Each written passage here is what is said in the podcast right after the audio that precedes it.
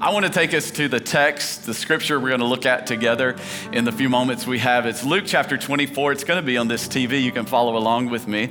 Um, the Bible says in verse 1 of Luke 24 on the first day of the week, very early in the morning, the women took the spices they had prepared and went to the tomb.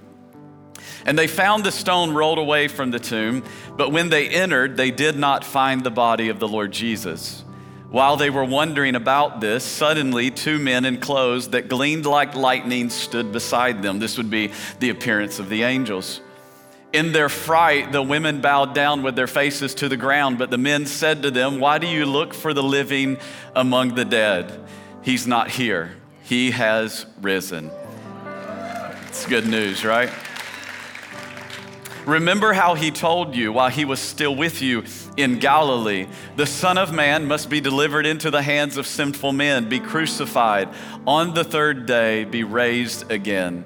And when they remembered his words, they came back from the tomb and they told all these things to the 11 and to all the others. Maybe you're thinking this is a typo, there were 12, but actually, by this time, if you know the story, Judas had already taken his life. And so there were only 11 disciples at the time, and then there were others that were followers of Jesus with them.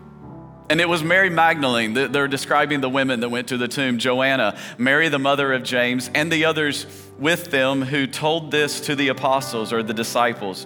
But they did not believe the women because their words seemed like nonsense to them. This should give you a little insight that they did not expect a resurrection.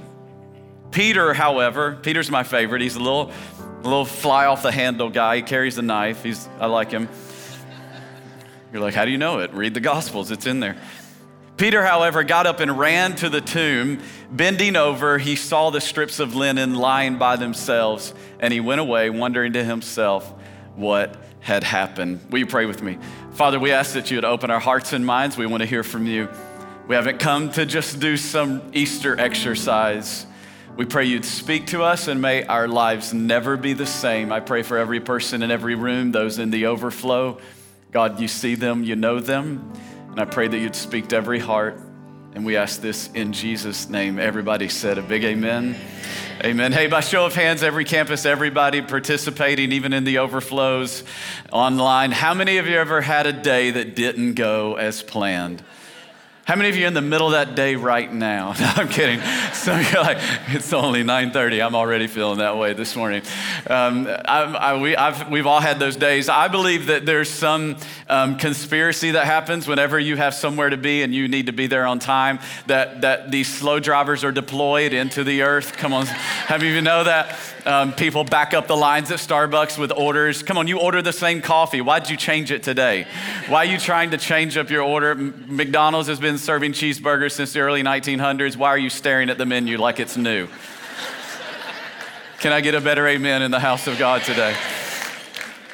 My, my son, my oldest, he had a day that didn't go as planned the other day. We all went shopping together, all of us. If you don't know, we have four children 15, 12, 5, and 3. There's a bit of a break. There's six of us. And um, so we all went shopping. And uh, actually, what it means is Tammy wanted an outfit, and the rest of us came along for the journey.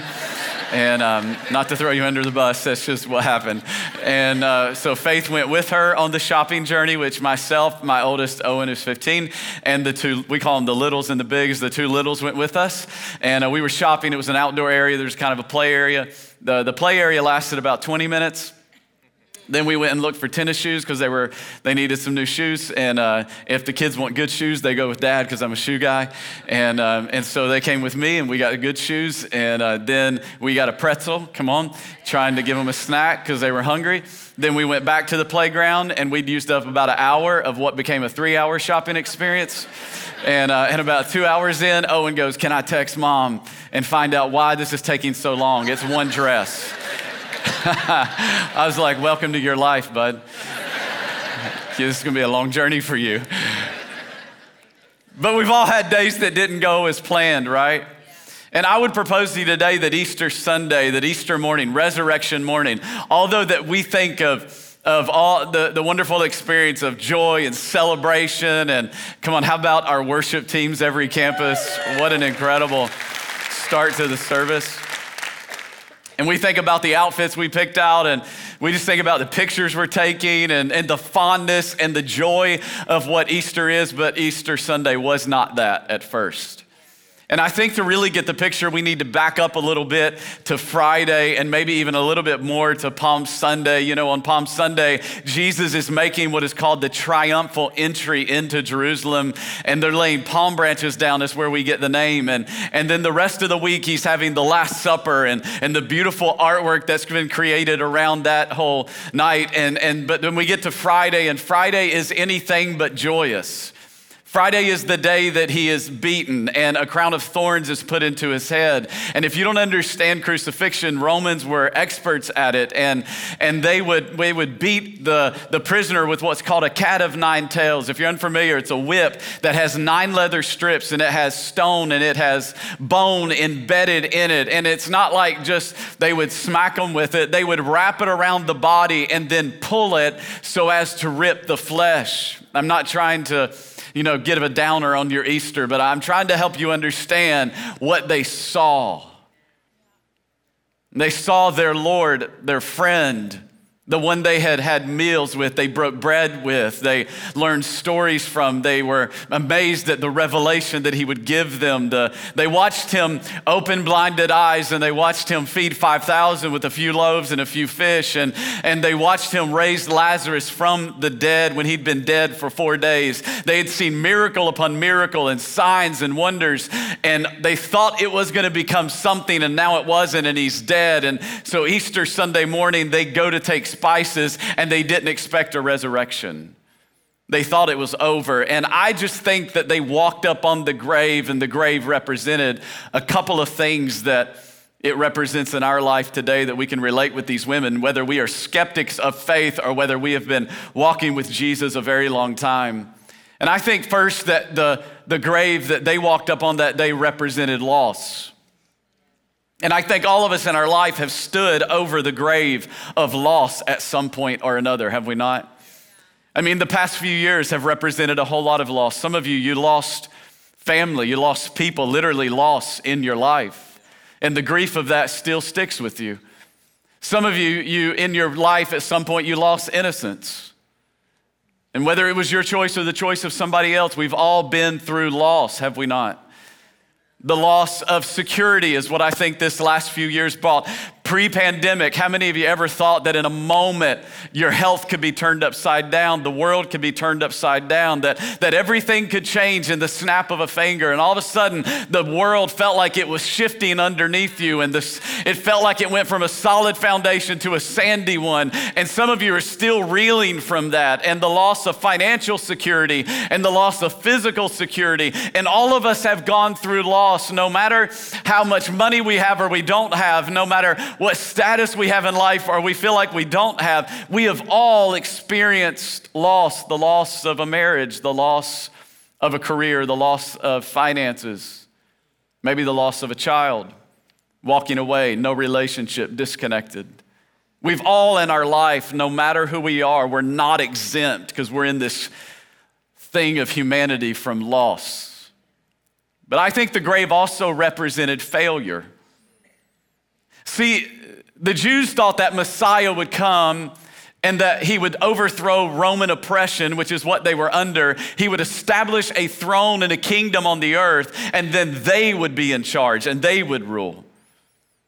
And all that was gone, all the hopes of whatever this would become, this movement that thousands of people were following him. And, and this thing was really gaining momentum at this point, And his notoriety was really picking up. And, and people were following him from all over the place. So much so that he said, Listen, I've come to die. And Peter goes, No, no, we won't let you do that. And Jesus says, Get behind me, Satan.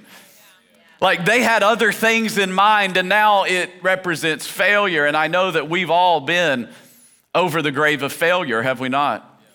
Whether it's choices we've made or life that has happened to us, we've all been through failure in our life. And here's what I know about all of us whether we have faith or feel like we have no faith, is that whenever failure hits, we go into a what if mode.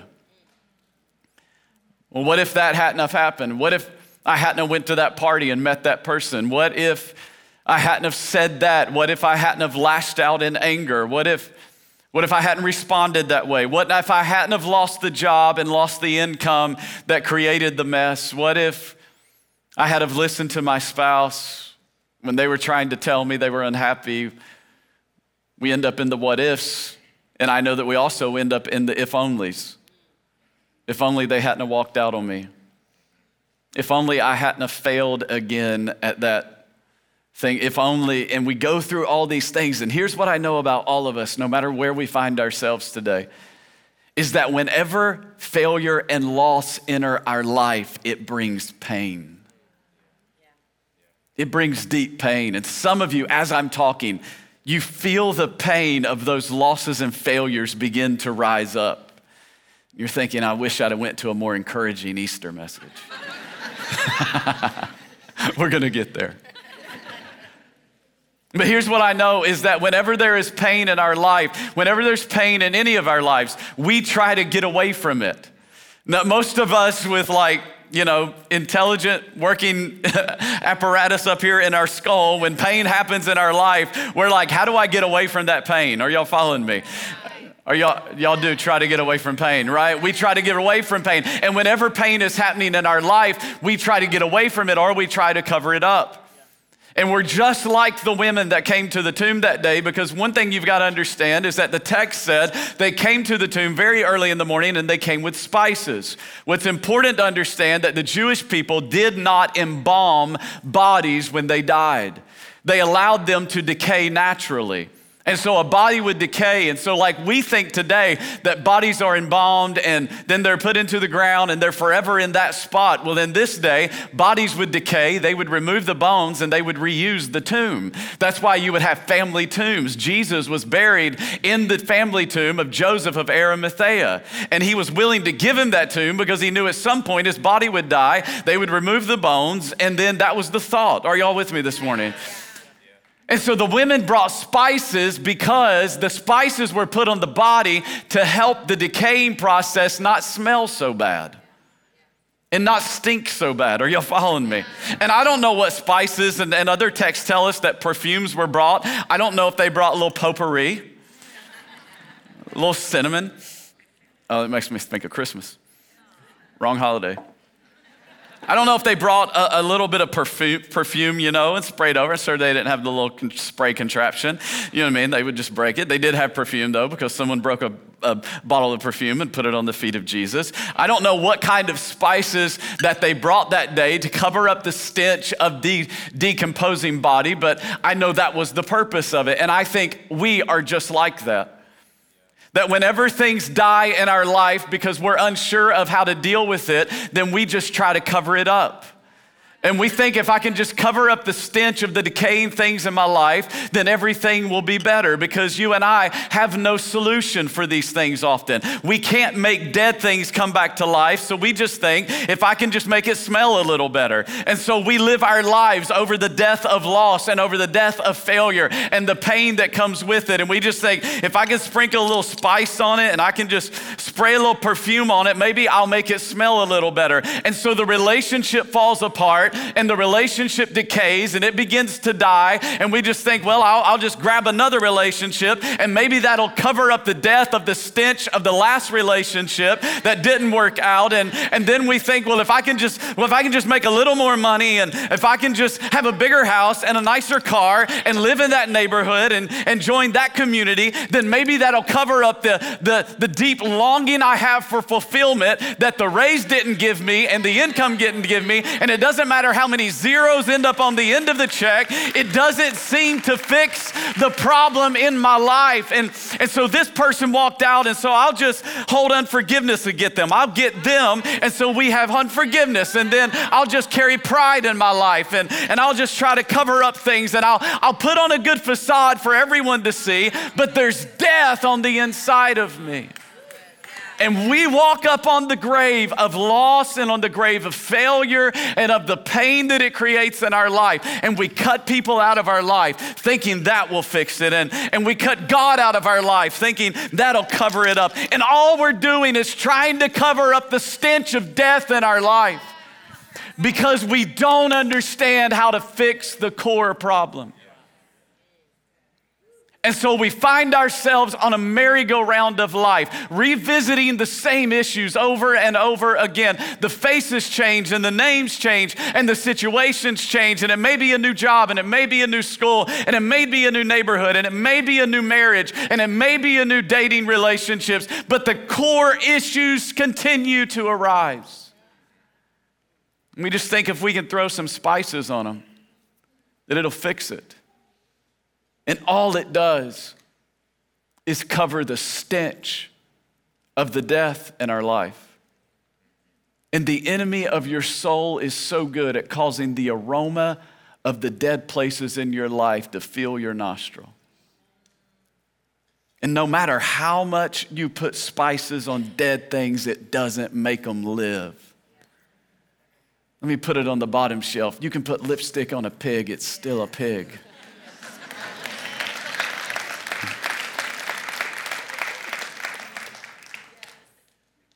It's because we all have this core problem, all of us.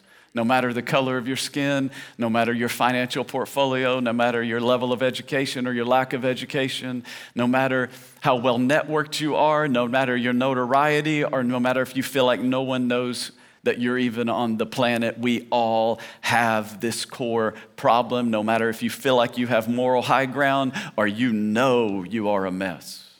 We all have this core problem, and the problem, the Bible calls it sin. And that isn't meant to condemn you, it's the reality of all of humanity. I have this problem, you have this problem. And so we spend our life and we spin our wheels trying to fix this core problem. And the best we can do is cover it, but we can't correct it. Because sin brings death. Romans says this, the Apostle Paul wrote, Therefore, just as sin entered the world through one man, it entered through Adam, and death through sin. And in this way, death came to, what's the last word? Everybody shout it. Come on, every campus. What? Yeah, came to all people.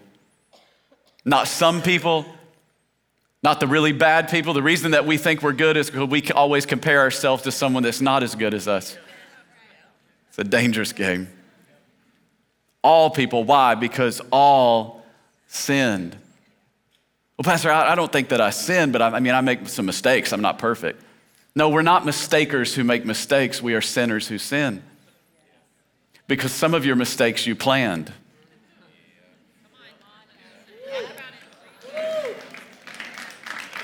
Is this too much on Easter Sunday? I'm trying to help you. Some of our mistakes we plan, well, when I get to the office, I'm going to give them a piece of my mind. That wasn't a mistake, sir. It wasn't a mistake that you text her to let her know that you would be out of town on business and you could meet up in this city even though your wife was back at home. That's not a mistake.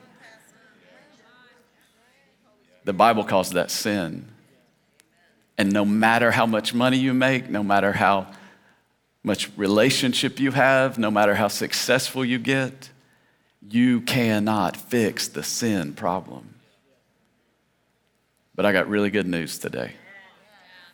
On this Easter Sunday, the text says that when the women got to the tomb, the stone had been rolled away and they could not find the body in the grave. Here's what I want to say to you before they ever got to the tomb, God was already working. And I just want you to know before you ever got here, God was already working on your behalf. I don't know the conversations they had as they walked to the tomb that morning. I don't know the grief that was in their heart. I do know they did not expect a resurrection because if they had of, they would not have brought spices for a dead body.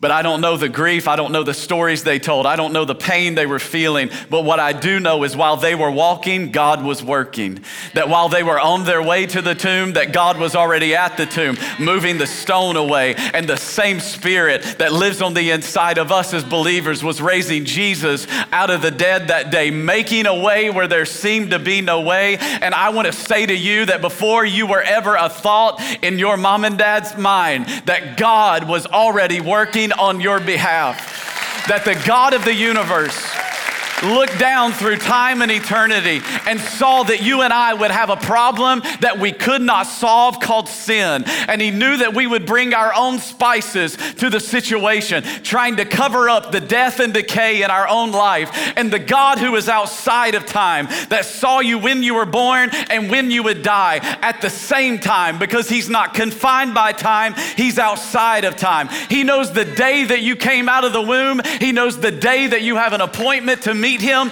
and stand before him in judgment. And because he knew you would have a problem you could not solve, he looked down through time and eternity and said, I'm not going to let them live that way. And so he put in motion a plan whereby a baby would be put in the womb of a virgin named Mary. She would give birth to him. She would call him Emmanuel, God with us, Jesus the Christ, the anointed one. He would walk the earth for 30 years, being tempted in every way that you and I are tempted, yet without sin because he was fully God, but he was fully man. In year 30, he would begin to heal the sick, raise the dead, open blinded eyes, open deaf ears, begin to give revelation of the kingdom of God. In his 33 year, he would walk into Jerusalem knowing that he was going to give his life on a cross for you and for me here today in 2022. He hung on the cross, and on that cross, he declared, It is finished. That was a battle cry. The payment has been made, the battle has been won, sin has been paid for. And they put him in a tomb, a borrowed tomb, because he wouldn't need it very long. And on the third day, the stone began to rattle and it rolled out of the way, and our Lord and Savior Jesus, the Messiah, the anointed one, got up from the dead, proving that he was who he claimed to be the Son of God with the power to take away my sin and your sin and the sin of the entire world. Because through one man, Adam, sin entered the world, so did death. And so all enter death because all have sinned. And we spend our life trying to cover up death. When Jesus made a way before you were ever working, before you were ever sinning, before you were ever on the planet, Jesus made a way. It's what Easter is all about. And so the angel says to these women, He said, Why are you looking for the living among the dead? And this is my question to you this Easter. Why do you keep expecting to find life in dead places?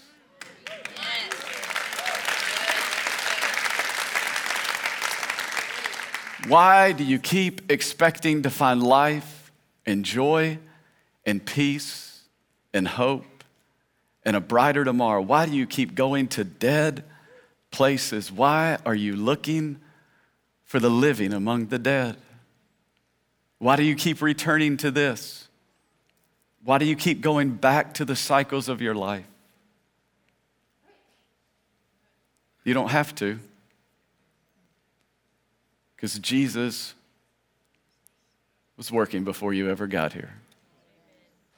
He was making a way for you where there seems to be no way. Well, Pastor, I can't see God working in my life.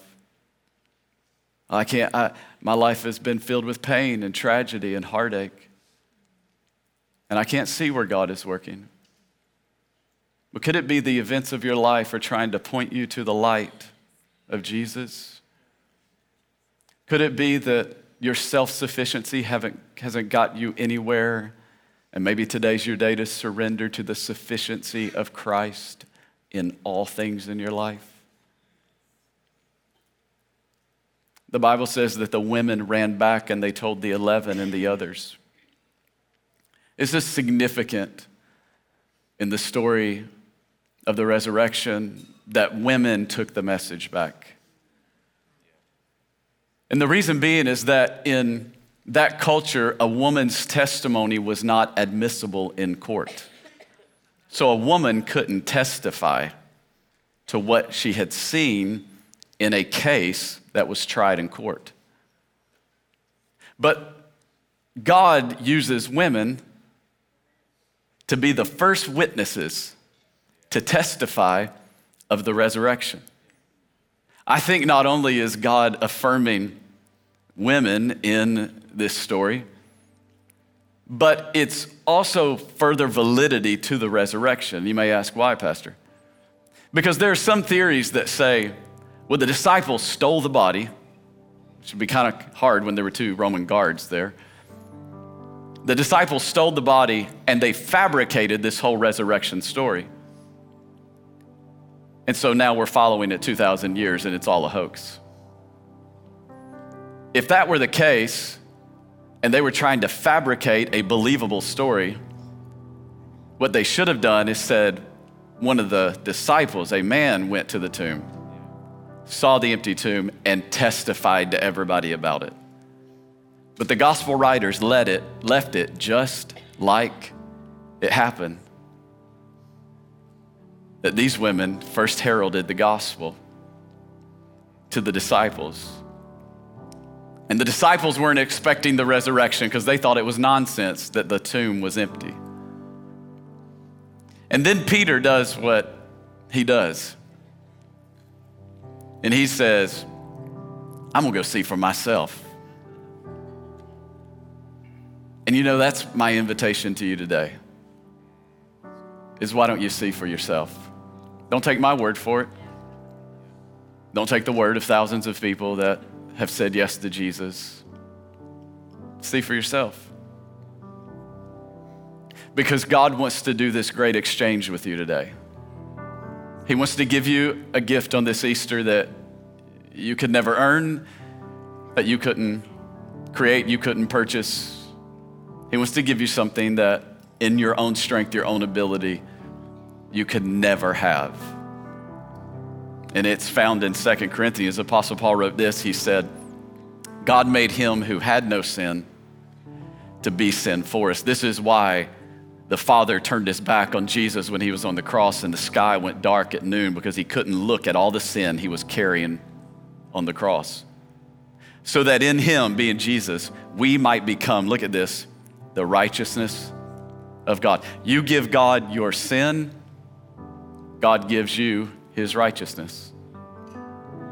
What an amazing gift. But don't I have to do some things, work for it? No, no, no. The Bible just says this. As scripture says, anyone who believes, there you go, believe in him, being Jesus, will never be put to shame. For there's no difference between Jew and Gentile. In other words, the ground is level at the foot of the cross. The same Lord is Lord of all and richly blesses all who call on his name. For listen to this, for everyone. Somebody shout, everyone. Not, not just some group of people, not, not the ones that got it, not the ones that think their sin is a little less than the other ones. And, and no, everyone who does what? Who calls on the name of the Lord will be saved. Everyone who calls on the name of the Lord will be saved. I like the way the Psalm, Psalm said it in Psalm 34 Taste and see that the Lord is good. In other words, try it for yourself today. Blessed is the one who takes refuge in him. Some people say, well, Pastor, I, uh, or depending on where they're from, I grew up in Tennessee, and there they would say, Preacher. They say, well, when I get some things fixed in my life, then I'm gonna come to God. I just gotta get some things worked out first. I would say here's the whole point is you come just as you are. And then with the power of God, you can work some things out. And so I say today to you, come as you are. Aren't you tired? Aren't you tired of throwing perfume on dead things? Aren't you tired of looking for life in dead places? Isn't it exhausting? Then today I invite you to taste and see that the Lord is good. Taste and see if He isn't good. See if He won't forgive you. See if He won't give you hope. See if He won't lift the weight of sin off your life. See if He won't give you a better tomorrow, a brighter tomorrow, a home in heaven, a purpose now in the earth. See if he won't do it. And I want to give you the opportunity to receive this free gift. How do you do it? The scripture told us you believe, believe that Jesus died, that he was buried, and that God raised him from the dead. Believe the resurrection. That he is who he said he was, the Son of God with the power to take away the sin of the world. And call on him. And so, in a moment, we're going to call on him. I'm, I'm going to invite you to pray with me. No one's going to come to you, and embarrass you. I promise you. But we're going to do that.